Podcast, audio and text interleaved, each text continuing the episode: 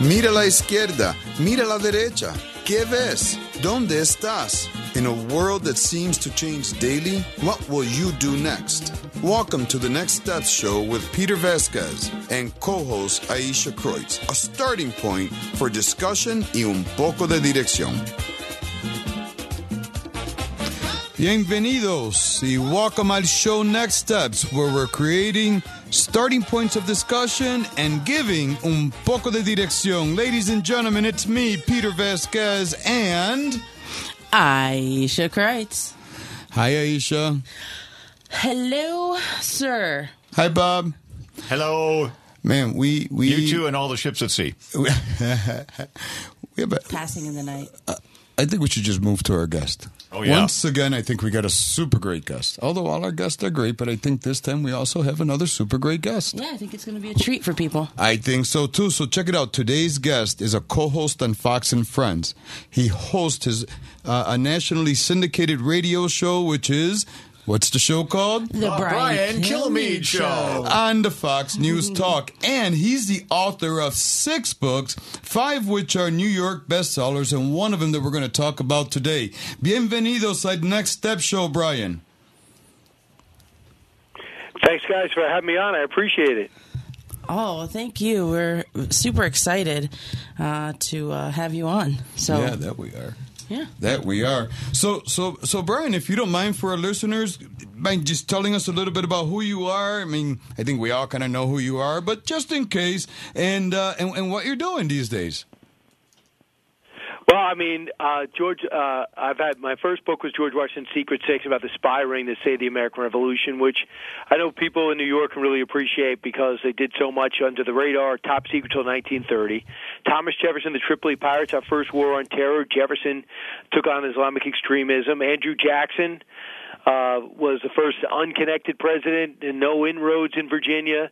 He just earned his way up as a natural leader, and the Battle of New Orleans is what I focused on when he beat the world's number one army in just about 45 minutes. It just defeated Napoleon. And then uh, I decided to jump into Texas. Sam Houston, the Alamo Avengers. I, everybody knows the Alamo, but they know what happened after, and that's where I picked up. Uh, and just highlighting Sam Houston, who should really have been a president and was mentored by Andrew Jackson.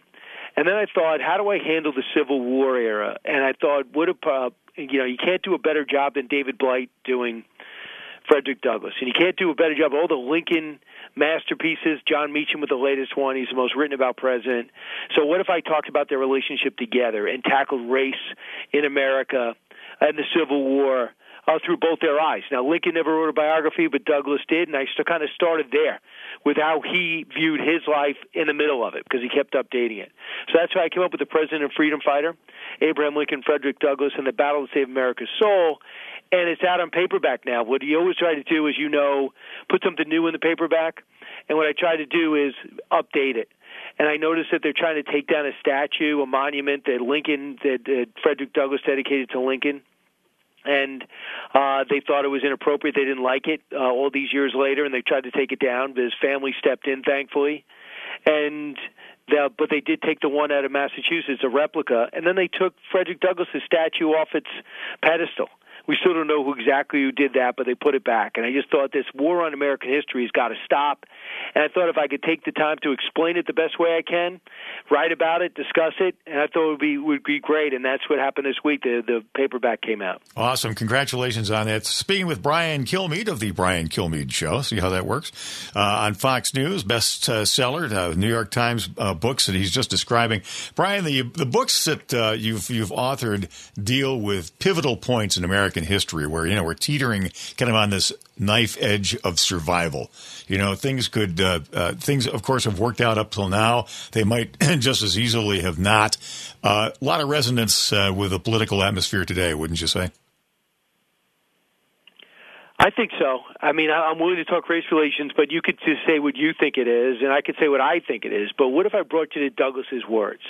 And what if I told you, with all the problems with slavery in, in uh, a portion of America at the time, and only three percent of the black population in the North, with half the country leaving, you had a president uh, serving in political office who says, you know, if you don't come back, we're going to fight, and he does but he doesn't emancipate the slaves. He doesn't let them fight for their freedom. And it, Douglass seethes Can't believe it. He's like, what about the Lincoln that campaign? Where's that guy?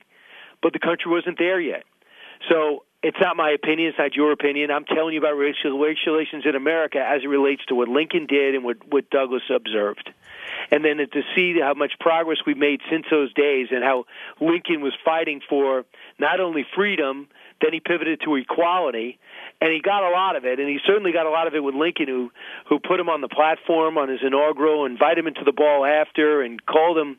He said he was the only person he really cared what he thought of his second inaugural speech, and Douglass's uh, review was it was a sacred effort, Mr. President. So I just thought, you know, who are we to judge inequality in our society when you literally uh, African Americans who got their freedom literally worked their way up to get us to this point, the most successful multicultural country in the history of the world. Well, yeah, and you know, so your book actually um, uh, covers one of the topics that does trigger a lot of people, um, which is you know the, that relationship between um, Lincoln and Douglass, uh, which I think was amazing because a lot of times people try to take it, which is another question I have, but try and take it from another point of view. But um, I don't know if you remember, Henry Louis Gates Jr. did an article a while back about the myths of Frederick Douglass, and um, and, and part of that was trying to make it out to be that Douglass was someone that he wasn't, right? And in your book, you talk you know, well, can you just talk a little bit about how you address the relationship between Lincoln and Douglass? You kind of touched on it and how it evolved, right? Douglass went to Lincoln to challenge him, and yet, and the, at the end of the day, they were friends, and his eulogy at the funeral was glowing. And now here they are, right, trying to take down statues and stuff like that. But how yeah. how do you kind of deal with that within the book? Because it it's a triggering thing for white people and black people on either side. Yeah, I mean he's a, he's a Republican, and uh, the first Republican president was Abraham Lincoln, and Democrats for the most part wanted to maintain the current situation, and which was half slave, half free. Was not working. It you couldn't believe it. It was actually an uh, an idea, but that was the story of civilization at that time. In every continent, there was slavery. The American Indians had slaves. Africans had slaves in their continent. We didn't invent it, but we didn't stop it, and we fought a war to get rid of it. So with Frederick Douglass, uh, he became he forced forced his way to learn. He would do chores for the white kids. He was friends with all white kids, uh, and he would do chores for them in exchange for their homework. Show me how to read. Show me how to write. Show me how to spell. Show me how to speak. And then he had one, uh, the Auld family, A U L D, whose uh, young wife did not know the rules of the road. You never teach a slave to read and write because they'd want more. Like we all know the answer to that. You realize what life could be. And Douglass learned to read and write until the the husband took a stop to it. And then not only did he learn to read and write and speak, he would get other teach other African Americans under in slavery and out to read, write, speak, and take control of their lives. And when it was finally time for him to get free, he uh, failed once, was successful the next time, found himself free in New York. He also says, I was free from shelter, free from food, free from a place to go, free from friends. Where do I go?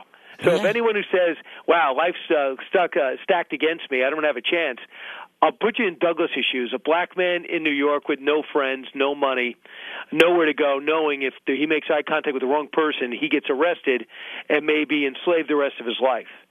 So in his the way he worked his way through, the way he learned how to speak, how he was discovered by William Lloyd Garrison when he walked up and spoke at an abolitionist meeting, and he was extremely religious. I mean, he would be doing uh, working on the docks or caulking, and he would nail newspapers to the pole.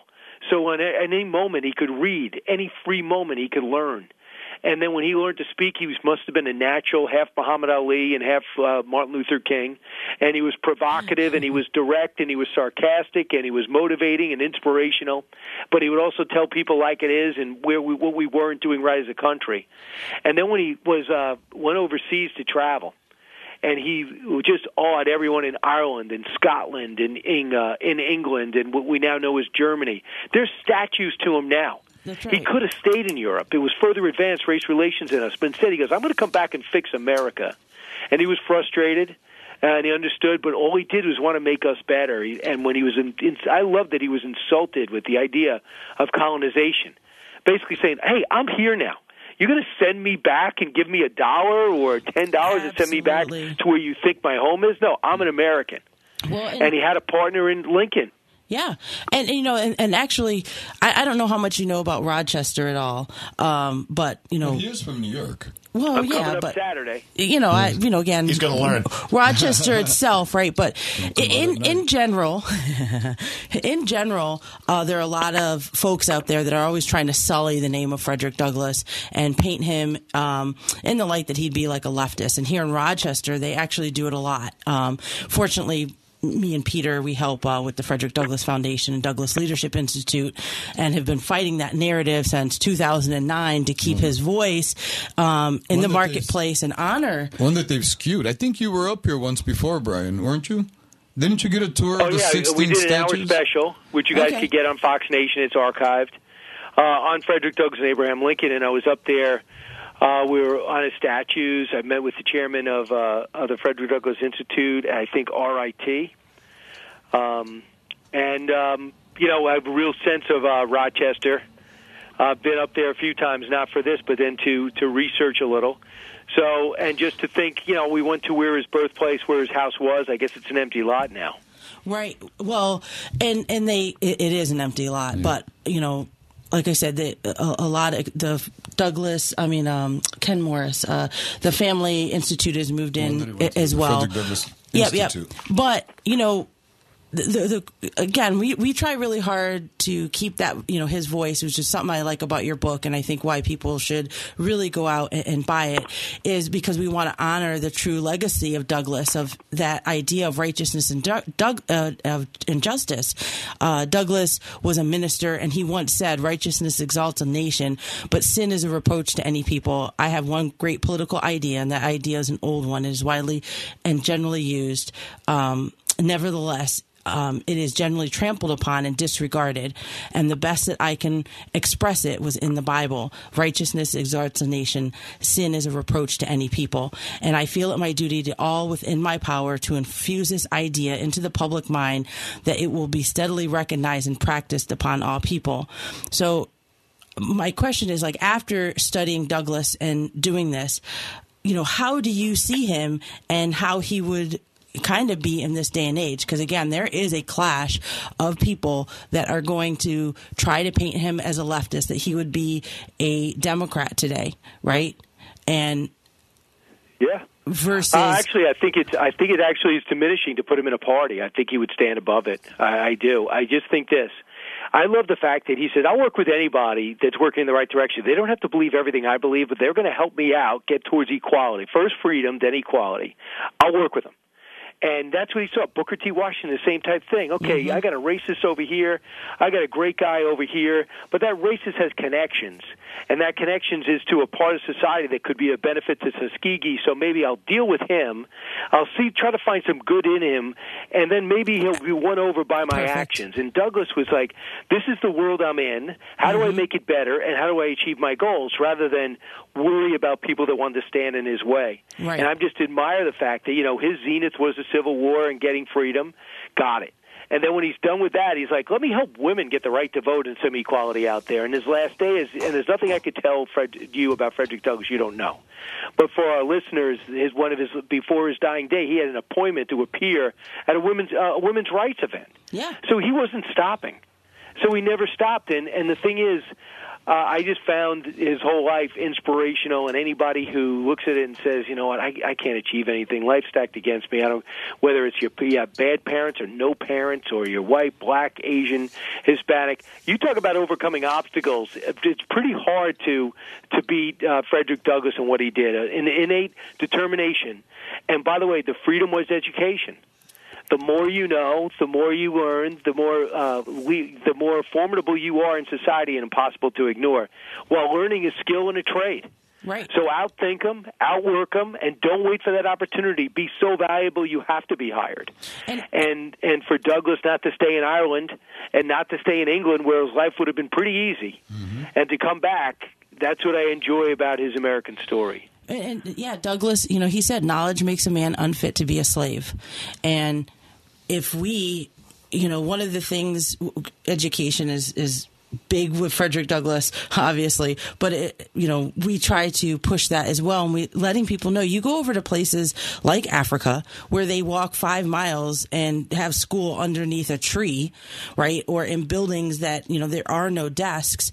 And because they take education seriously, and then we're in places here in America where, you know, again, people are skipping school and have no interest whatsoever. But if we want to make a change, right, I think Douglass is, you know, he was one of the quintessential Americans, right? That he is out here telling you that if you want that, right?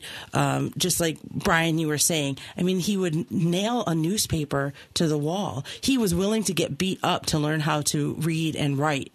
Yeah. And, people need to take that very seriously and become learners. Remember Jada Williams when we did with her?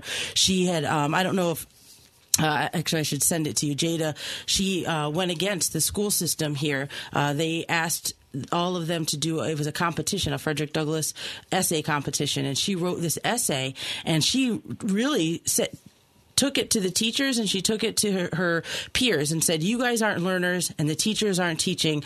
But even if the teachers aren't teaching, you know, they said read his book and apply it to today." And she did that. And then they tried to kick her out of school. The the school system itself. She went from she being a straight, didn't she? Yeah, she went from being a straight A student to. Um, basically being ostracized by the teachers and they were passing her essay around because she called out not just them but everybody to say this that idea that knowledge makes you unfit to be a slave and you have to stop um, putting off all of the disparities that you see around you on anybody else and kind of take ownership of itself just like Frederick Douglass did. And so you know I I it is really hard to find good books on Frederick Douglass today that wow.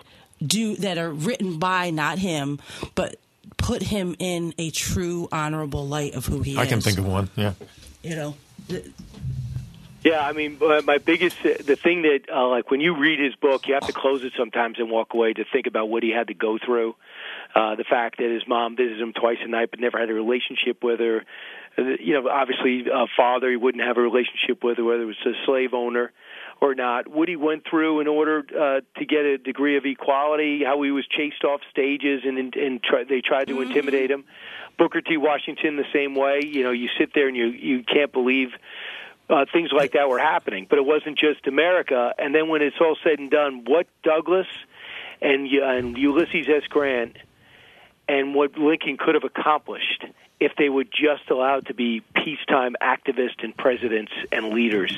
Mm. I mean, it would have been a formidable exchange. And I always believe if Lincoln could have lived through the 1860s, we wouldn't have needed the 1960s. Mm. Yeah, oh, I'm into that. Do, do, you, do you touch on that in the book as well?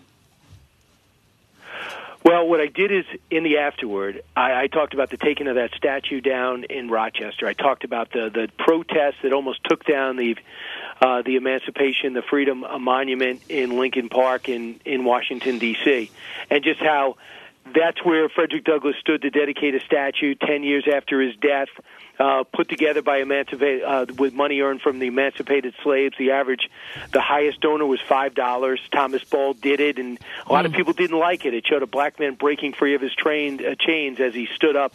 Uh, next to Lincoln, and, they, and even Douglass was like, "You know, I don't love this design, but I appreciate where it came from, and I know the intent."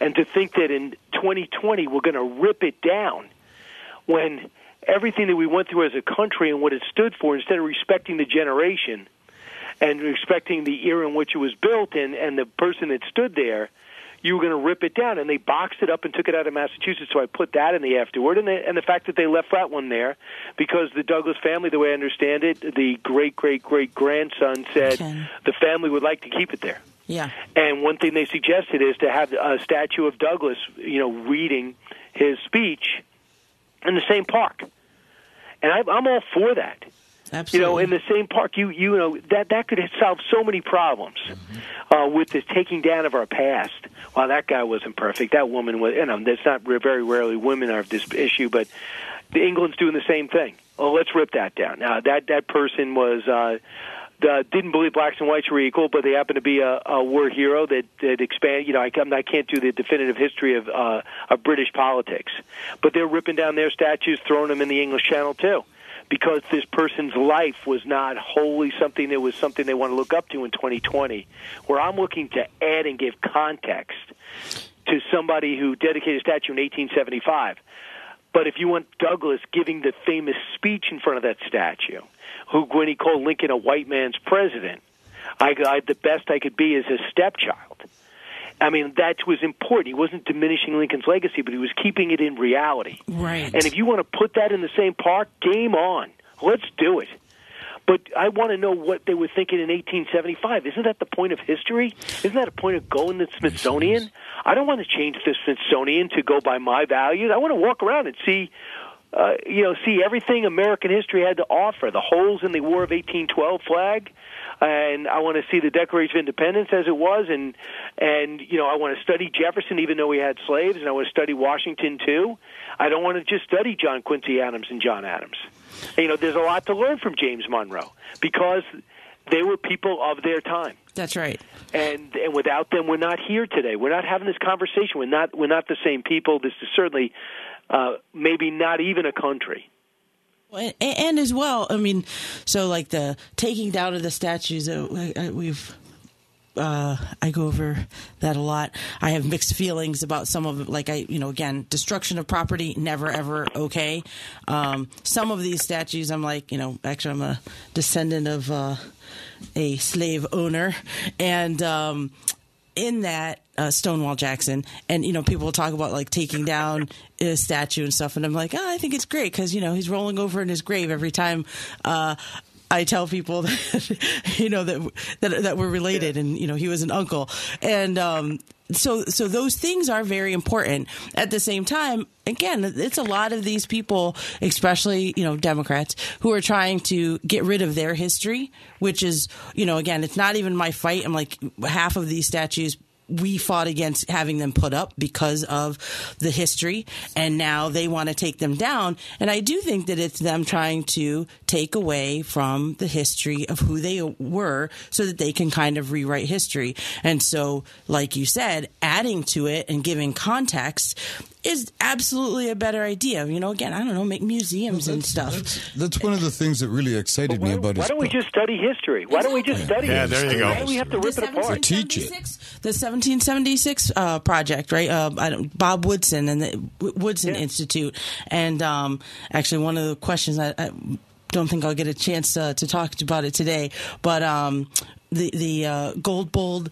Uh, um, media group and, and, and 1776 and how that project in education, right, and trying to push it forward so that we are actually having real conversations about history, um, which is what, again, I'm going to go back to why I like the book and how you actually addressed Thank you. uh, the relationship with Douglass and Lincoln. And I think that that is very important for people to understand from a historical point of view why it's so important because again when we try to bring you know white people get all upset um, because oh you're trying to say something bad about lincoln. And black people you know kind of like ken morris jr his great great grandson says, no keep it there and let's add to it. Right? And on the other side they're like oh well he didn't want to free the slaves. And it's like but look this is a beautiful idea and and, pathway that we can show how you can come together and have hold each other accountable, challenge each other, and become friends in the midst of it. I mean, like it shouldn't have to be so combative to where you can't find common equal ground, right? Frederick Douglass said, "I will partner with anyone to do good." This is our right, chance and, and in I'll. I'll give you an example. I'll give you an example. If you get elected, uh, if you know, for example, if Lee Zeldin gets elected in New York, it doesn't matter what Lee thinks. In order to be effective, what Schwarzenegger should have done, he was dealing with a Democratic state and he was a Republican. Lee Zeldin, if he gets elected in New York, he's a he's a Republican. He cannot do everything he wants to do. There's a Right. legislature. Yep. They'll throw him. They will impeach him. He will get zero done. He'll be humiliated. He'll be useless. And and that'll be it. So you have a choice. I have to adapt to the the country I'm in. That's what Lincoln had to do. It doesn't matter if Lincoln's the most conservative guy in the world by our standards, or that Lee Zeldin is, or that Schwarzenegger is. What does it take to be effective? Well, I got to make a deal. What is your deal? Well, you know what? Uh, the abortion thing. I'm going to give you your 24 weeks. I'm going to give you your 15 weeks. But you know what I want? I want to get rid of no cash bail. Okay? Did he give up his work ethic? No, he didn't. So on a mud, that's a much smaller example. So what's the bigger example? Lincoln believes that the slavery is bad. He goes, if you don't like slavery, why don't you try it? I didn't think I had any takers, right? now he says, I don't think blacks and whites are equal. But I, I do believe that everyone should be free. It's not their fault. You got to be kidding me. So what happens? He comes in, the country leaves. Half the country's gone. He mm-hmm. said, guys, if you come back, you can keep your slaves. And and and Frederick Douglass, are you kidding me? Right. What did you run on? What did you base Stephen Douglas on? How dare you do that? You're going to put it in the Constitution as the 13th Amendment. You can keep your slaves. You stand for nothing. He writes for the North Star. He rips Lincoln every way yep. he can. He feels that disappointment. He almost leaves the country. But two years later, he begins to once he meets Lincoln, he understands he's got to deal with the country that he has, not the country he wants. Mm-hmm.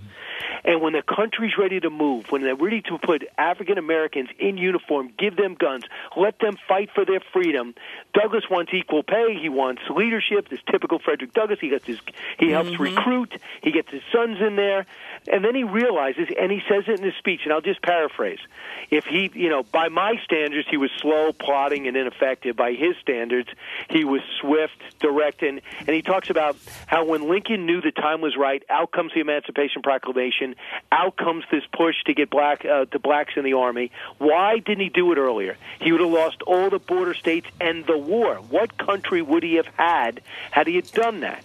None. So Douglass began to realize that there's a difference between being an activist and a president and he appreciated that. And once they met, he immediately saw the goodness and kindness That's in right. his eyes, and he says, "I could deal with this guy." Mm-hmm. Yep, and, and, and they became friends. Right, and the thing is, you don't have to agree with your friend on everything. Understand where they come from, and the smarter people are, the more they're willing to listen. Mm-hmm. The people that cut you off and yell at you, Mm-hmm. it's because they're insecure in their argument. I know I don't know everything. I can't wait to get your perspective, and I Hey, pretty wait, Brian. firm in my belief. Brian, I'm willing to can you back repeat? them up. Wait, Brian, Yeah. real quick. Can you go back and repeat that part again? Because you're speaking my language. that I tell everyone again. Uh, you were talking about. I just want you to say la. Uh, repeat Yeah. the part about not yelling. not yelling. Can you just say that again, So- please, real yeah. quick?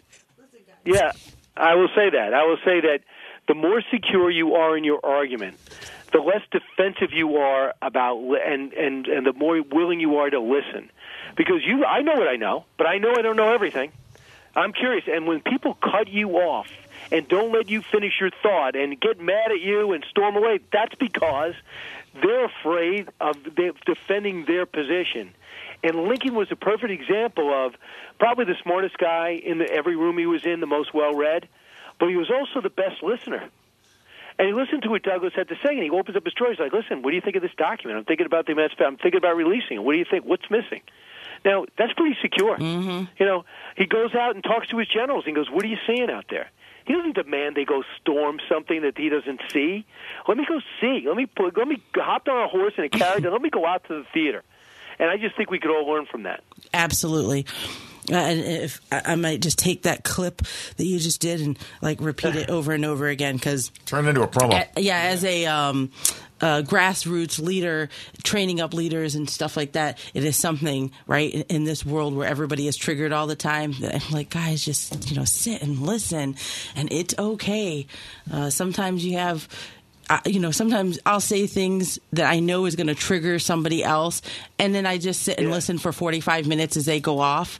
But you know what? It gives you permission to be able to speak into their life afterwards because they know that you're listening to them and they're and that you're hearing what they have to say, and now you can have a conversation. Um, and I know our time is. I want to be respectful of your time, Yeah. um, but last question uh, that. Uh, uh, that, that we have for you, unless Peter has one. Uh, is there any advice that you would give uh, to our listeners? And again, uh, we're one of the, I think we're the only cons- minority conservative radio show in the area that that we're in, and we have listeners from all sides um, that listen to us, regardless of party affiliation. But what advice do you have to our listeners on how to navigate the craziness um, of this current election cycle and what what, what they can I, do? I would or say what, this. I, well, I think number one, I, number one, go to bat for your beliefs. Go put the people in position to that represent you, but don't condemn them if they compromise. We have to, as a country, get back to compromising. Nobody gets everything they want every day. You didn't get the house you wanted at the price you wanted, the car you wanted at the price you proposed.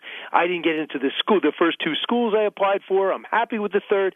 That's what we do every day in our life. So if you represent a man or woman to send you, and you send them to Washington, and in order to get something done, they have to confirm somebody that you thought was inept in order to get that uh, the infrastructure bill that you needed passed, or the or the Pentagon funded that can that could fully defend our country, uh, or whatever it may be. Okay. So I just think that we have to, as a country, not throw people out or condemn them if they compromise. I think people are afraid to do that because of talk radio, because of newspapers, because of cable television, because of their friends and family or the people that elect them. You have to be willing as a leader to get unelected, and I think as a voter, you have to realize I know this person has an objective, but Reagan compromised constantly. LBJ, I'm not saying he was my idol, but he mm. that's all he did was wheel and deal. Kennedy got one thing passed because he only I think it was the um, I think it was um, the Foreign Legion or some type of uh, foreign. He almost got nothing done because he didn't compromise. Uh, he was starting to get it before he was assassinated. I just think we're going to get back to the point when we compromise, we're going to be less heated. We're going to debate the best deal instead of waiting for that 60 votes in the Senate and the majority in the House and the presidency to jam something down somebody's throat. They become so angry, then it flips again, and you get it jammed down your throat. That's the cycle we're in right now. Okay. Fair enough. And and everyone, uh, just so you're listening, you know, we're talking to Brian Kilmeade, co-host of uh, Fox and Friends, and he's going to be here in Rochester, New York, uh, to well Saturday. Saturday at 6 p.m. at Barnes and Noble uh, for a book signing event. That's, Come, that's the one in Pittsburgh, by the way. Yep, Pittsford. Uh, come g- grab his book. Um, we were we're going to post on Next Steps uh, show the link to uh, get the ticket so that you can buy the book and have him sign your book. Um, I will say that you know I was more impressed than I thought I was going to be personally uh, on, what a great job you did um, on this. I love history, and we, we just want to thank you so much, Brian. Uh, do you have anything else that you want to share with anyone? Contact information? How No, I, hope- people? I hope to see it. No, that's it. Yeah, I'm just going to uh, I'm going to watch my daughter play soccer in the uh, college soccer in the afternoon, and then walk right over and sign some books. And I look forward to seeing everyone in in person. Awesome. Okay, yeah, and we're going to be trying to get Thank some people there. We're going to try and get people there beforehand too. Let, let and, and have you see that uh, there are a bunch of us conservatives uh, here in this liberal, liberal state too. I'll try to get there as soon as I can, then, so then we'll meet before. Sounds All right. good. Brian Sounds good. Kilmeade, thanks so much for being it. on Next Steps. Appreciate it. Ladies and gentlemen, that was Brian Kilmeade on the Next Step Show being interviewed by our very own Ayesha Kreutz. What a wonderful show. I love that guy. You know, I love the hope that he brings to our listeners. Real quick, after the book signing, you know, stop by Tropics, take a break. It's on Lakes Avenue. This, uh, the 29th Saturday, they got a Halloween bash with DJ Picasso right out of New York City. This is Peter Vazquez and Aisha Kreutz. We'll be right back on WYSL.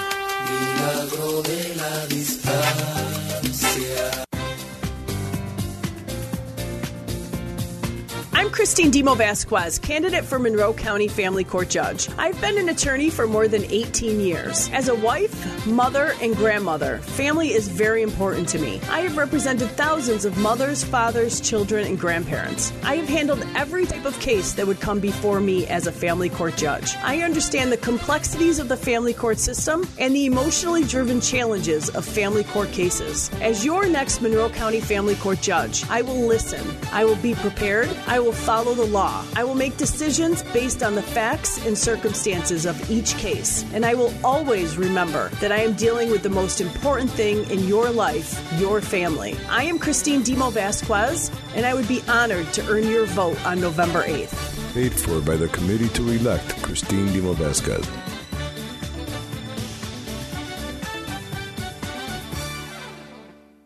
The fair tax replaces the income tax and abolishes the IRS for good. But that's not going to happen if the current crop of politicians have their way. Fair Tax New York is looking for motivated citizens who are willing to contact candidates and get them to sign the Fair Tax Pledge, promising to push for fair tax if elected. Call Fair Tax New York at 585 944 0588. That's 585 944 0588. Make that call today. Peter Vazquez and Ayesha Kreutz, the Next Step Show on the WYSL stations. You know I like my chicken fried. Cold beer on a Friday night. A pair of jeans that fit just right. And the radio up. I like to see the sunrise. See the love in my woman's eyes. Nobody can accuse us, Ayesha, of not having diverse bump music here on the Next Step Show. Absolutely not. That's like, that's my jam right there. Uh, sometimes we've said it before, right? Like, well, me and Peter aren't quite ready to have like the video up, mostly because sometimes I'll bust out and dance, and I'm really not that good at it. And, I disagree. Uh, yeah, yeah, yeah. People always used to. I don't know if I can say this. So my mom was a um, exotic dancer at one point, and I, I don't know. She I, danced to exotic music, right? Yes, without clothing on. well, I wasn't going to add that part. Well, you know, See, I was trying trying to put a little spin on this. And I always used, you know, people would be like, "Oh, because you're black, you can dance." You know, my mom, my mom is uh, Caucasian though, and uh, I'd be like, I, "I don't know, I really can't dance." And then I'm like, "Oh, but my mom was a dancer," and then I'm like, "Oh, wait, but she was naked, so maybe um, the re- maybe it didn't matter. They weren't really caring how well her rhythm About was." how, how, how good the, the uh, dancing was. Yeah, yeah, yeah, I yeah. Well, See? in any case, learned uh, a little but- bit something more. But anyway, we are so uh, great. You know, again, uh, coming back off of our interview with uh, Brian Kilmeade. And, you know, just wanted to reiterate that we are going to be there. We're probably going to show up around five o'clock uh, in the afternoon. If we get enough people there, like uh, he said, he's going to come a little bit before and meet with people. The book signing, right? I think it's like twenty dollars uh, for the ticket, and you can, you know, you go online, get the ticket, um, and that gives you the book, and he signs it. But do, do you know where you go online for that? Um, I do, but I don't have it with me. Um, It's a it's a long URL. Yeah, just um, I think Google it, or something, right? yeah, we're, we're gonna put it. We'll put it up, but I think it's like Brian Kilmeade. Um, dot com and then forward slash tour i'll look and, and, and just double check that but if you go to our next steps show facebook page um, it's on there or as well on the website and we will make sure that we get that up so That's a sweet deal. Twenty bucks for the, and you get the book, and you get you get it signed, and Yeah. get to meet the author. That's a cool thing. Yep, and free. You can come beforehand and hopefully, you know, hear from him a little bit on himself. You know, I know book signings can be pretty, uh, you know, quick and easy. You know what I mean? Like, oh, okay, you don't get a lot of time, but he's very gracious um, and you know willing to come out beforehand. You know, if if, if we uh, can pull that off. So Again, the book is The President and the Freedom Fighter, and uh, that's uh, tomorrow, Saturday, Barnes and Noble in Pittsford Plaza, starting at six. Right, Ayesha? starting at six o'clock. Yep, Okay, and it is. right. It's it, if you just go to briankilmeade.com and then forward slash tour. Um, you can get the tickets right there uh, for his book. So we're super excited about that. Um, but you know, there's ten days left till November eighth, which is our election day. Um, don't know, you know, how that's going to go, but we can hope. Everybody's on pins and needles. Yeah, it is. It's just you know, it's such a crazy time. But we got the one governor debate uh, that just happened uh, with The, uh, the New York debate. yep n- for New York, uh, Hochul and um, Zeldin, Lee Zeldin. and so you know. I, I didn't get to watch the whole thing. My daughter was at a volleyball game. Uh, it was her her last game uh, while that was taking place. But um, so I've been watching it in bits and pieces, you know, since then. But I will say, hands down, I got to say that Zeldin had to have taken it. And the reason that I'm going to say that, even though again I I'm just being forthright with you because I like to be honest, guys. You know me, honest Ayesha, not you know honest Abe, honest Ayesha. Um, I got in the morning a so I'm I'm on the Hochul, you know, she sends out the emails and stuff like that. So I, I always like to keep track of what the enemy is doing type Sure. of thing.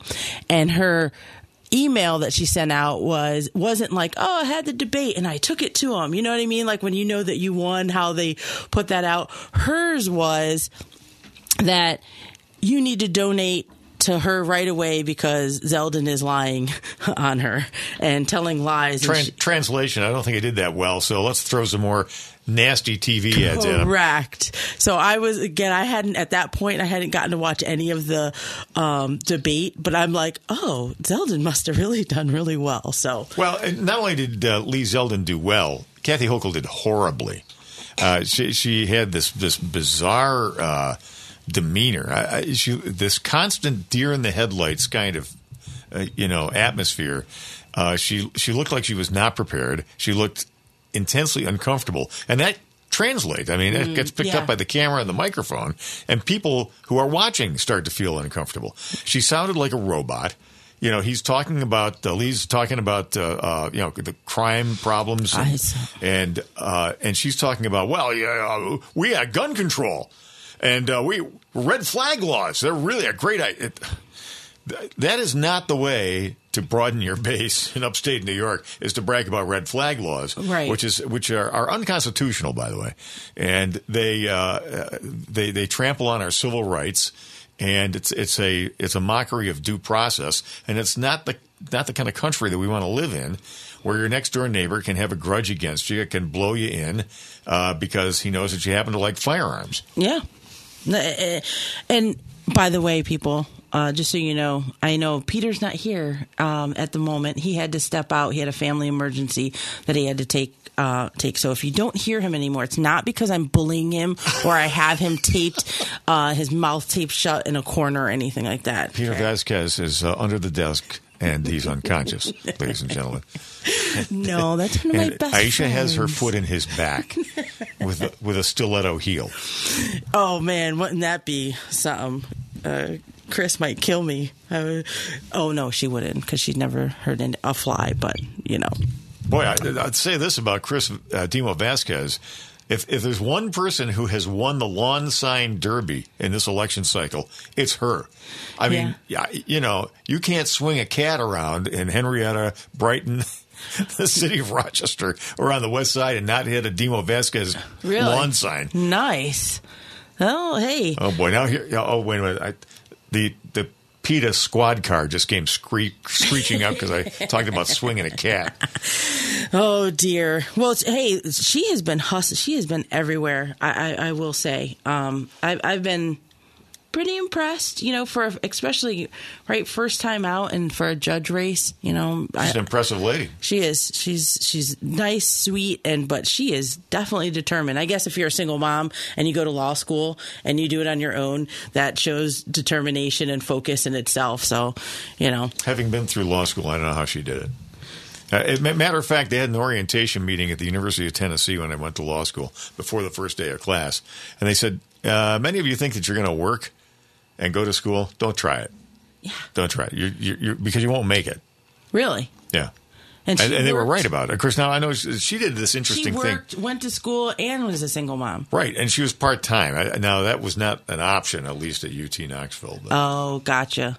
Hey, you know, we get it done. However, Frederick Douglass. That's but he- anyway, we wish her well, huh? yeah, Frederick Douglass, he'd, al- you know, get it done. You know, there is no, when you have a passion, I think that, again, here on the Next Step show, that's one of the things, right? How do you take that next step? And we want people to really, you, you, you cannot look at all the obstacles in your way as a point of like a stop sign. It's an obstacle, just like if you're hurdling in, you know, the hurdle race. How do I get over it? How do I get past it? And hopefully, you know, somehow the people around you are inspiring you to follow after your dreams. You know, I mean, again, we're talking about this election here in New York State where everybody thinks is a hopeless cause sometimes, right? And yet we have people time after time that are raising up to step into this just tumultuous place where your whole life is on display and run for office. You know, I give these candidates a lot of credit. Um, it's one of the reasons why I work so hard, kind of behind the scenes, for as many of them as you can. I mean, you can't help everybody, but um, I think we've seen a lot more of camaraderie this time of people coming together and realizing that we can do this if we kind of coalesce together and the the hope that I have personally, right, in these last 10 days is that everybody will get out your phones, that you will talk to at least 10 people that maybe you never have ever talked to about politics before or about where they stand on something and say, "Hey, how do you think things are going?" And, and and make that conversation happen because we are at a precipice right now. Okay? That New York, I don't know if it can survive if we do not, I mean, the bare minimum take back the Senate at the bare minimum, right? Because that is a a stopgap for us. And the only way that that is going to happen in a state like this is if we start having real conversations with our friends and family about what is important to us. Yeah, and it's also vitally important for you to get to the polls too. After you've had those conversations, get to the polls, make sure that you vote. Uh, really small, relatively small percentages of people participate in the electoral process. That's a huge mistake, and that's how in large measure we got what we got. Uh, the the primary process especially is so important because that's that's how you get you know the, uh, the, the, the choice between a, a bad candidate and a worse candidate as opposed to a good candidate and a bad candidate. You know that's true. That well, that's speaking our language too, right? Those primaries and yeah. Stuff. When you get fifteen percent or eight percent or ten percent turnout, it's uh, it's a big problem. More to come here on the Next Step Show with Ayesha and yours truly. Uh, Peter will be back next week on the WYSL stations.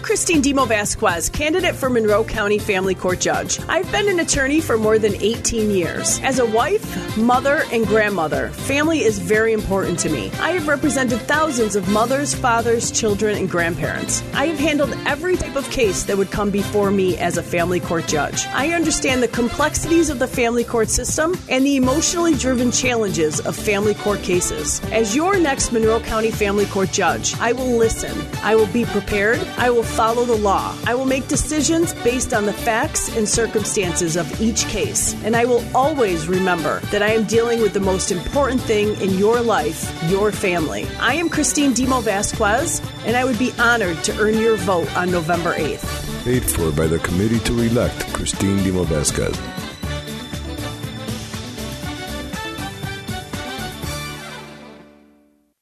Tax replaces the income tax and abolishes the IRS for good. But that's not going to happen if the current crop of politicians have their way. Fair Tax New York is looking for motivated citizens who are willing to contact candidates and get them to sign the Fair Tax Pledge, promising to push for fair tax if elected. Call Fair Tax New York at 585 944 0588. That's 585 944 0588. Make that call today.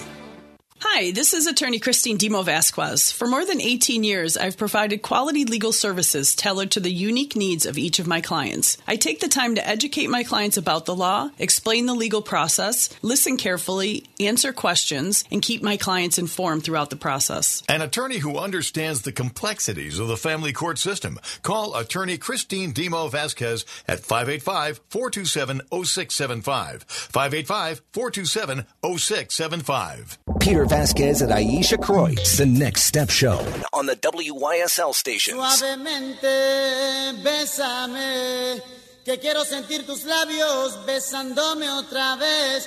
Suavemente, bésame, que quiero sentir tus labios besándome otra vez. Suave, bésame, bésame. We're back in here with the Next Steps Radio Show. Bob Savage along with Ayesha Kreutz and Peter Vazquez usually, but my buddy's not here right now, and keep him in your prayers, uh, him and his family, as he's uh, attending to family business. Yeah, not, nothing uh, drastic going on. It's just you know there's a, there's a lot going on in the Vazquez uh, household uh, as we record the show. Ten days out from the big election, of course.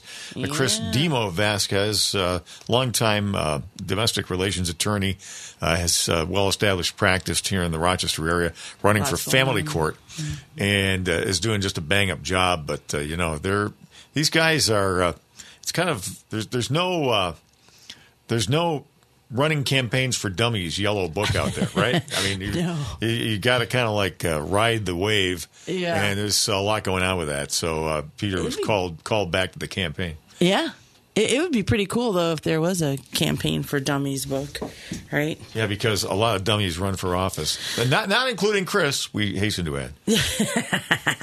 Well, you know, when we left, you know, we were talking about the primaries and how important they are. You know, I do think that this time around we have a, a pretty good slate of candidates. You know, again, not all of them perfect, um, but we have some pretty strong candidates out there this time. Um, I know that, you know, I campaigned personally in the primaries for a couple of candidates that didn't win, right?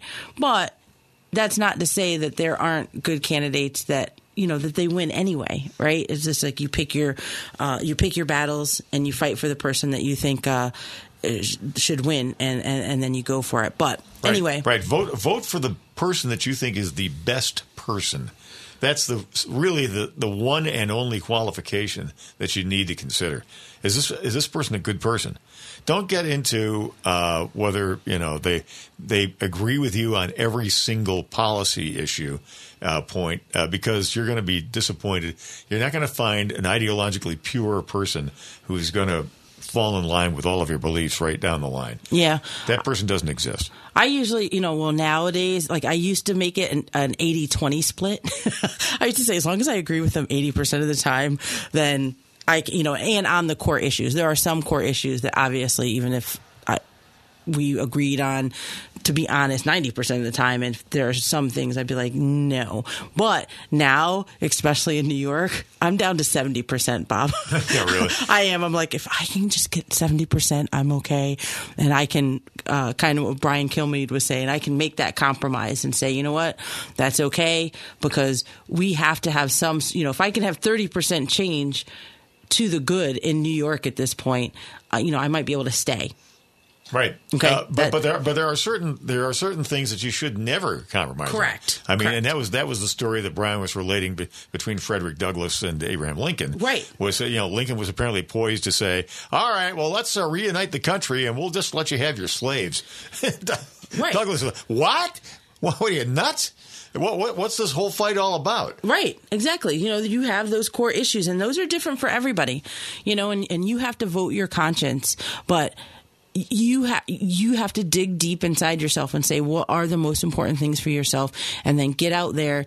Um, as we were saying, not only vote on November 8th or again if you're going to do early voting I think 29th is is the is when early voting started but getting other people out there to vote as well.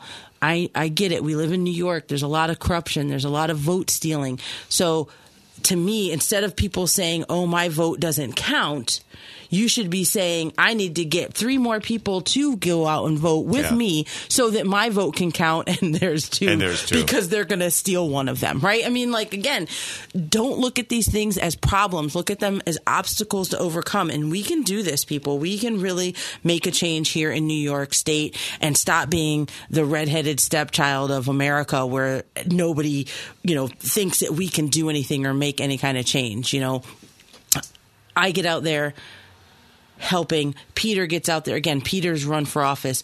Um, you know, Chris, which is crazy that she even she's not even a politician or anything. Like her deciding to run, I'm like, okay, it must be bad out there for her to jump in and put herself out there. And I see that with a lot of other people as well. These great candidates that are there. So, with that said, okay, Can you do a, a free soup in thirty seconds? a free soup in 30 seconds. Yeah. Can you? Here we go. Now, Free Soup with Ayesha Kreutz. All right, clock's ticking. Go. the um, amazing and extraordinary machine ayesha Kreutz. so the, in ephesians 5.11 says take no part in the unfruitful works of darkness but instead expose them in leviticus it says do not turn to the mediums and necromancers do not seek them out and so make themselves un- make yourselves unclean by them. I am the Lord your God. You know what? Halloween is coming. So instead of going out and uh, dressing up or taking part in these things, I don't know, put a statue of Jesus that was whipped in your front yard and make a statement and have people who are begging to come to you to hear your voice and tell them about Jesus. Right? Give some hot cocoa uh, or some hot cider and, and hand that out. You know, it doesn't have to be tracks. And the love of our Savior. And the love of our Savior Yeah. on a dark, dark night. All right. Hey, thanks so much for shedding some light on our program today. The Next Step Show. Peter's back next week. Ayesha Kreutz and yours truly. Thanks a lot for listening to the WYSL stations. Get the podcast, WYSL1040.com. Quiero